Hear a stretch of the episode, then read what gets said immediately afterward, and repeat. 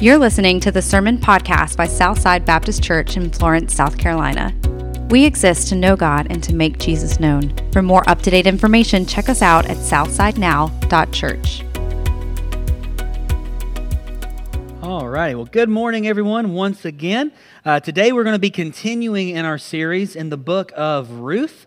Uh, so, we'll be finishing off the book of Ruth this morning with Ruth chapter 4. Now, we're going to do the whole chapter. So, as we go through uh, the different points, we'll read at different uh, parts this morning. But Ruth chapter 4, and we're going to be looking at the Redeemer.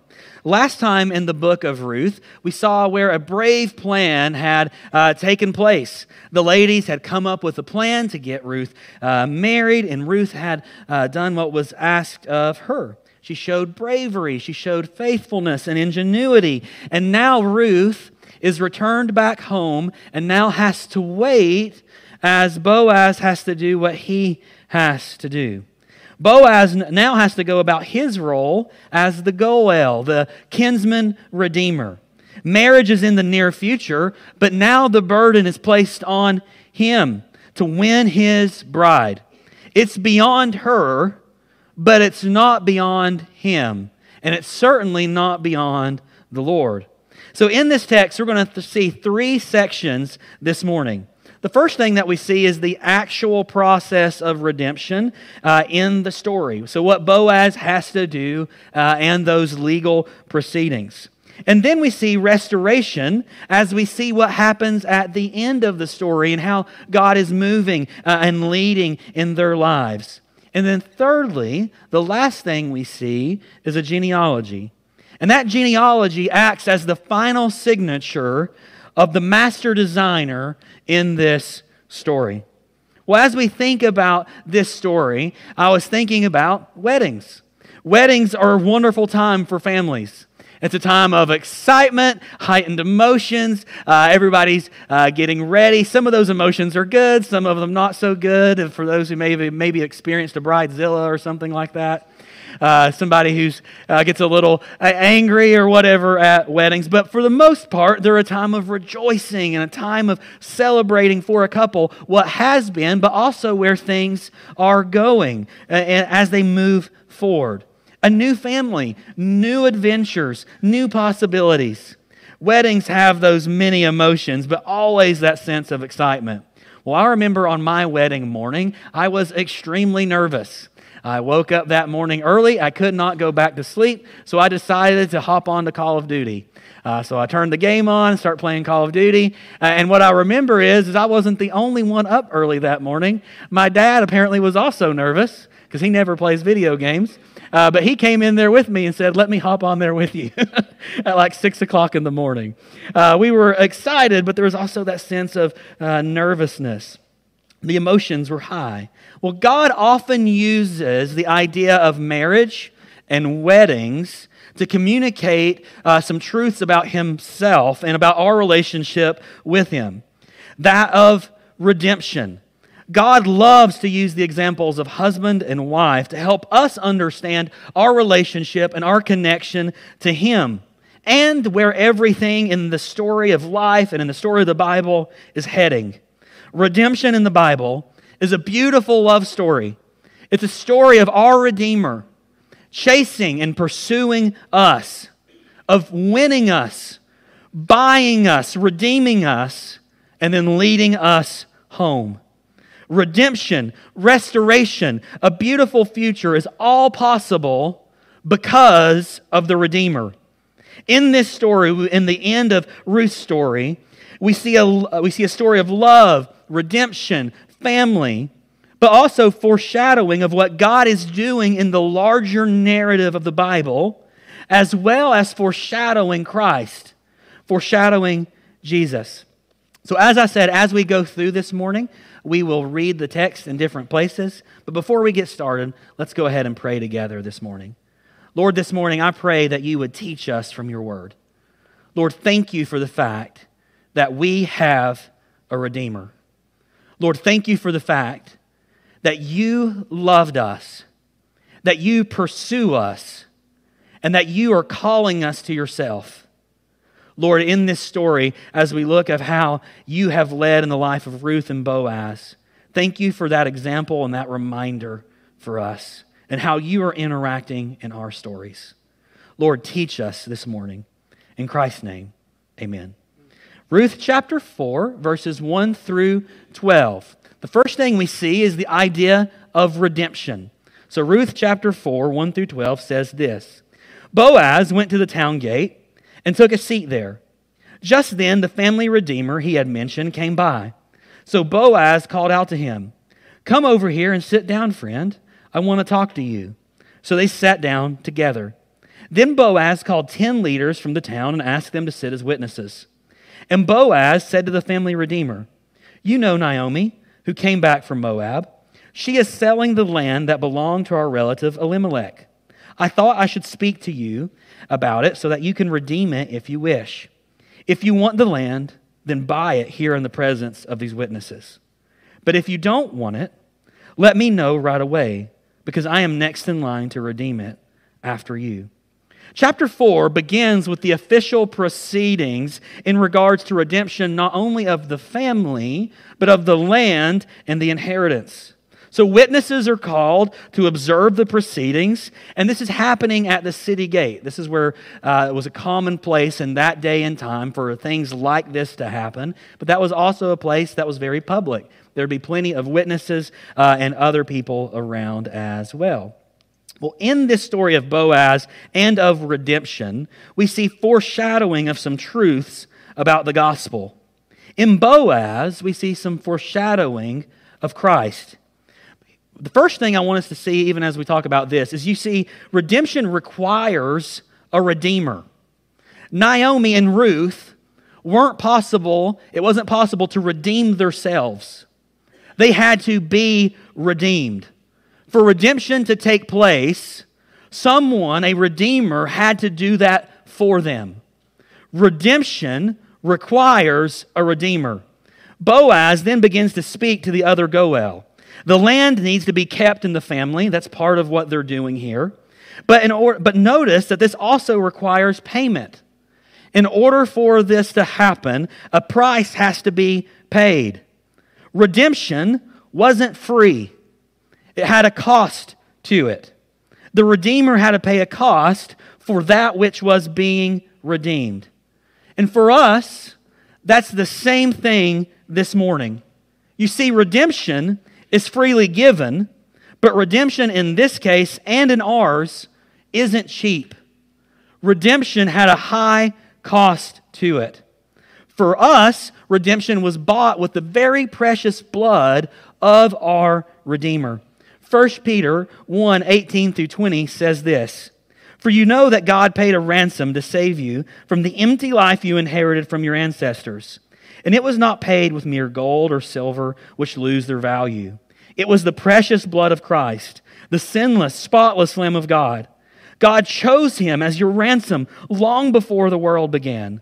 But now, in these last days, he has been revealed for your sake. The Redeemer had to pay a price for redemption. And for our redemption this morning, that price was paid on the cross. Redemption has a cost. And then the text continues. The man replies, All right, I'll redeem it. Verse 5 Then Boaz told him, Of course, your purchase of the land from Naomi also requires that you marry Ruth, the Moabite widow. That way she can have children who will carry on her husband's name and keep the land in the family. Verse 6 Then I can't redeem it, the family redeemer replied, because this might endanger my own estate. You redeem the land, I cannot do it. Then Boaz talks about the reality of redemption will not only include the land and the inheritance, but also the family. And the other redeemer realizes at that moment that the cost is too high for him. It would endanger his own estate, putting that money in to that to go to the line of Elimelech. Uh, that would uh, mess up potentially his own inheritance. For him, the price isn't worth it. But for Boaz, who loves Ruth, no cost is too high. Redemption for Boaz isn't based off gain or even potential loss, but is instead motivated by something else love. The love of the Redeemer leads him to redeem not only the inheritance, but Ruth, his bride. Love motivated redemption. And that's the same for our story, too. Love motivates our Redeemer to purchase his bride. Romans 5 8 says this But God showed his great love for us by sending Christ to die for us while we were still sinners. Christ died to redeem his bride because he loves her. Jesus died because he loves you. Ephesians 5 25 through 27 says this For husbands, this means love your wives, just as Christ loved the church. He gave up his life for her to make her holy and clean, washed by the cleansing of God's word. He did this to present her to himself as a glorious church without a spot or wrinkle or any other blemish. Instead, she will be holy and without fault. Redemption was motivated by love. Then in verse 7, now in those days, it was the custom in Israel for anyone transferring a right of purchase to remove his sandal and hand it to the other party. This publicly validated the transaction. So the other family redeemer drew off his sandal as he said to Boaz, You buy the land. We see an ancient custom uh, play out here, and the deal is made, the price is paid. And then in verse 9, then Boaz said to the elders and to the crowd standing around, You were witnesses that today I have bought from Naomi all the property of Elimelech, Kilion, and Mahlon. And with the land I have acquired Ruth, the Moabite widow of Mahlon, to be my wife. This way she can have a son to carry on the family name of her dead husband and to inherit the family property here in his hometown. You are all witnesses today. So the deal is made, the price is paid, and then we see a blessing in verse 11 and in verse 12. Then the elders and all the people standing in the gate replied, We are witnesses. May the Lord make this woman who is coming into your home like Rachel and Leah, from whom all the nations, uh, all the nation of Israel descended. May you prosper in Ephrathah and be famous in Bethlehem. And may the Lord give you descendants by this young woman, who will be like those of our ancestor Perez, the son of Tamar in Judah. Well, as I was thinking about redemption, and as I was uh, researching for pre- uh, preparation for this morning, I found this quote from Charles Spurgeon, and I think it is very good. Ye are Christ's, you are his by donation, for the Father gave you to the Son, his by his bloody purchase for he counted down the price for your redemption. His by dedication, for you have consecrated yourself to him. His by relation, for you are named by his name and made one of his brethren and joint heirs. Redemption is part of the foundation of who we are as Christ followers. We are those who belong to Jesus because he has redeemed us. And for those who don't know him here this morning, this is part of the invitation to you is that there is a God and that God loves you and he died for you on the cross and you can be redeemed. Restoration is not beyond you, no matter where you've gone or how far you think you've fallen or all the places that you've been to. It is you are not too far gone to be redeemed. Jesus loves you. And today is a day where if you haven't started that journey, you could know Him and belong to Him today. As we apply this, redemption requires a Redeemer. Redemption isn't something you do on your own, you need a Savior. And the good news this morning is Jesus can be your Savior this morning. Secondly, we see redemption had a cost, a price had to be paid. Redemption is free, but it isn't cheap. Jesus died for you. You were bought with a high price. That also means then that you are not your own. The way you live your life and the things you do, the things you say, the way you behave, then, you are purchased. You belong to Him. So live your life then for Him. We also see this as an application that love motivated redemption. No matter how far you've gone or how distant you feel, how much you've sinned, God loves you while you're still a sinner. You are loved, and it's never too late to start that journey with Him. Secondly, point two that I want us to see this morning is restoration. Not only redemption, but restoration. Verses 13 through 17. So Boaz took Ruth into his home, and she became his wife. When he slept with her, the Lord enabled her to become pregnant. She gave birth to a son. Then the women of the town said to Naomi, Praise the Lord, who has now provided a redeemer for your family. May this child be famous in Israel. May he restore your youth and care for you in your old age. For he is the son of your daughter in law, who loves you and has been better to you than seven sons. Finally, restoration. And we have a wedding. The two become one, and from their union comes a son. Boaz has redeemed the family, and now the line of Elimelech has an heir. And then at the end of the blessing, there is a statement that Ruth was better than seven sons. The story that has been with many unknowns, many places where we weren't sure where the story was heading, where there's been a lot of difficulty that they've had to go through. There's been a lot of different uh, challenges and choices and risks along the way. But here, everything turns out for the better. There is restoration the family restored, Ruth married, there's a new baby. The land and the inheritance are saved and preserved. You see, God blesses the ending of this story. In verse 16, Naomi took the baby and cuddled him to her breast, and she cared for him as if he were her own. The, the neighbor women said, Now at last Naomi has a son again. And they named him Obed. He became the father of Jesse and the grandfather of David. We see how important this baby is with the mention of Jesse and with David. But here in the text, we see something that is true in the Bible that idea of the reversal of fortunes. Here, all the bad that's happened throughout the story and at the beginning, and all the unknowns and all the uh, different things that they weren't sure about are gone. All those things have faded away. Bitterness is gone. All the that, that grief and that pain is gone. It's all melted away. For the family, things have finally went right. And this idea is something commonplace in Christianity. That in God's story, restoration is part of the end goal of everything where He is leading everything. For this family, it played out in this way. And as we hope for restoration in life, there is hope that there can be restoration not only then, but also now. Whether that be friendships that aren't the same as they used to be, There's, there is a reality those can be restored. Broken families can be mended. God provides, God directs, God leads. All those things are still possible in life.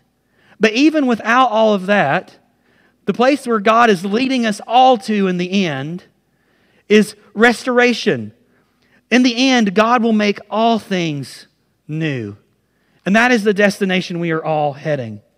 We may not have life the way we expected, or the circumstances or the choices before us. We may not have all the things we wanted or desired, but we have this hope that the end of the story will be better than the beginning. The end of the story will go right. They're a family again. For them, restoration meant being family. And we see this here a new baby, a marriage, the family redeemed. And then we also see this truth the end is better than the beginning. Ruth is no longer a foreigner, she's no longer an outsider. She's no longer someone who is looked down upon. Uh, she is no longer just viewed as the Moabitess. For Ruth, she is now part of the people of God in the land of promise, exactly where God wants her to be. For Ruth, the end of the story was far better than the beginning. God restored. Well, as I was thinking about this, I thought about uh, the Chronicles of Narnia. Many of you may know those book series uh, from C.S. Lewis. Uh, it wouldn't be me preaching if I didn't quote Spurgeon or C.S. Lewis, but uh, we got you got both today. Uh, but C.S. Lewis says this about Aslan. Aslan is the character representing Christ in the books, the Chronicles of Narnia. But he talks. He says this about Aslan: Wrong will be right when Aslan comes in sight. At the sound of his roar, sorrows will be no more. When he bares his teeth, winter meets its death. And when he shakes his mane, we shall have spring again. This is one of the hopes that we see in the Bible that where Jesus goes, wrong is righted. Wherever he is, the story goes right. Evil is undone. Even more so as we think of Him making all things new in the place where He is leading us to. Aslan roars, and sorrows will be no more. Well, here in the book of Ruth, we see the lion of the tribe of Judah roaring as restoration takes place. As we apply this, God loves restoring. God loves restoring then. God loves restoration now. He loves when things go right even now. But restoration is also where He's leading everything to in the future. Secondly, restoration won't always happen for us the way it did in this story for Ruth and Naomi and Boaz. But even still, restoration is still worth pursuing, even in this life. But thirdly, the end of the story, where this is all heading, is a promise that it will be better than the beginning. Which leads us to point number three the genealogy. In Ruth chapter 4, verse 18 through 22, this is the genealogical record of their ancestor Perez. Perez was the father of Hezron. Hezron was the father of Ram. Ram was the father of Amminadab. Amminadab was the father of Nahshon. Nahshon was the father of Salmon. Salmon was the father of Boaz. Boaz was the father of Obed. Obed was the father of Jesse. And Jesse was the father of David. Through the story of Ruth and Boaz comes the lineage of the kingship. Through their story, through what God did from chapter 1 through chapter 4, God was leading to the place where the bloodline of David would come from. Through the line of David, comes Christ. So, through this story of faithfulness and family and restoration, God leads to Jesus. God not only blessed them, but each of us. Because the reality is, because of their stories, every single person in this room has been directly impacted as a result of what God was doing in their lives and through all that time period leading us up to where we are today. Each of these stories impacts us directly because of their story. Christ is the signature on the end of this book saying that God's providence, His will, the way that He directs, has triumphed. And in only the way that He can, God used their stories to affect each one of your stories this morning through all the choices, through all the storms, through all the ups and downs and in betweens, the line of Jesus would come through Ruth and Boaz together. It acts as the final statement of God's providence. It acts as the triumph of our King here at the end of this chapter. And as we think about this, we think about God as the master designer. For those who deal with architecture and building, you know, oftentimes you have a you have a plan that you have to follow and if you don't know what that plan is when you're looking at that, that can be one of those things that you may not be able to see what's happening. You may only see the start of it, and you see the foundation, and you may see posts, or you may see uh, the beginning of construction, but you can't see the whole thing yet. Well, and in, as we think about that reality, God is the one who sees the whole picture. He is the one who is the master designer. God does this on a scale that we can't even comprehend. How he can connect not only a story from nearly 3,000 years ago to directly impact each one of us, but that God directly has you here this morning, and our stories are interconnected as well. God is doing something in this place, and God is doing something in each one of your lives. And He, the same God who is at work in the end of chapter 4, is the same God who is at work in your life this morning as well. As we apply this this morning, God knows what He's doing. We may not always be able to see what God's plan is and what God's design is. We may not be able to see through all the circumstances and the situations that we face in life, but God knows what He's doing. Secondly, even if you don't understand why you're going through a certain season, God does. He knows exactly where you are and exactly what you're going through. He's not caught off guard by it. Thirdly, then, God brings things together for His purposes in ways that we can't even comprehend. God's doing stuff behind the scenes in your life that one day we can look back on and see how God was moving and what God was doing. He is the master designer. Well, this morning, as we get ready for our time of invitation, how is the Lord wanting you to respond today? Maybe this is a moment of choice for you. Maybe God has led you to this place today specifically for this time. God's doing something in your story. How would He have you respond this morning? Maybe that's just being reminded that God is in control and He knows what He's doing. Maybe that is uh, something where God is asking you to do something, to step out of your comfort zone and to uh, do something that He has for you. Maybe this is just a reminder that God is faithful and He's not done writing your story yet either. Maybe He is calling you to bravery, to trust Him in the situations and the circumstances that you find yourself facing this week. And my prayer is that you would trust Him as He moves and as He works and as He writes in your story. God, in His providence, is doing something in your life. This morning, how would He have you respond? Maybe that is that you need to know Him today. Maybe you need to respond to the gospel for the first time. We would love to show you in God's Word how you can be saved. Maybe you're here and you need to join this church family. Maybe you've been coming for a while, but you're not a member, uh, and God is calling you to membership. Or maybe He's calling you to baptism to follow through in obedience in that way. Well, whatever you need, the altar will be open. I'm going to pray for us in a moment. I'm going to ask Barry uh, to join me up front. Let's pray together.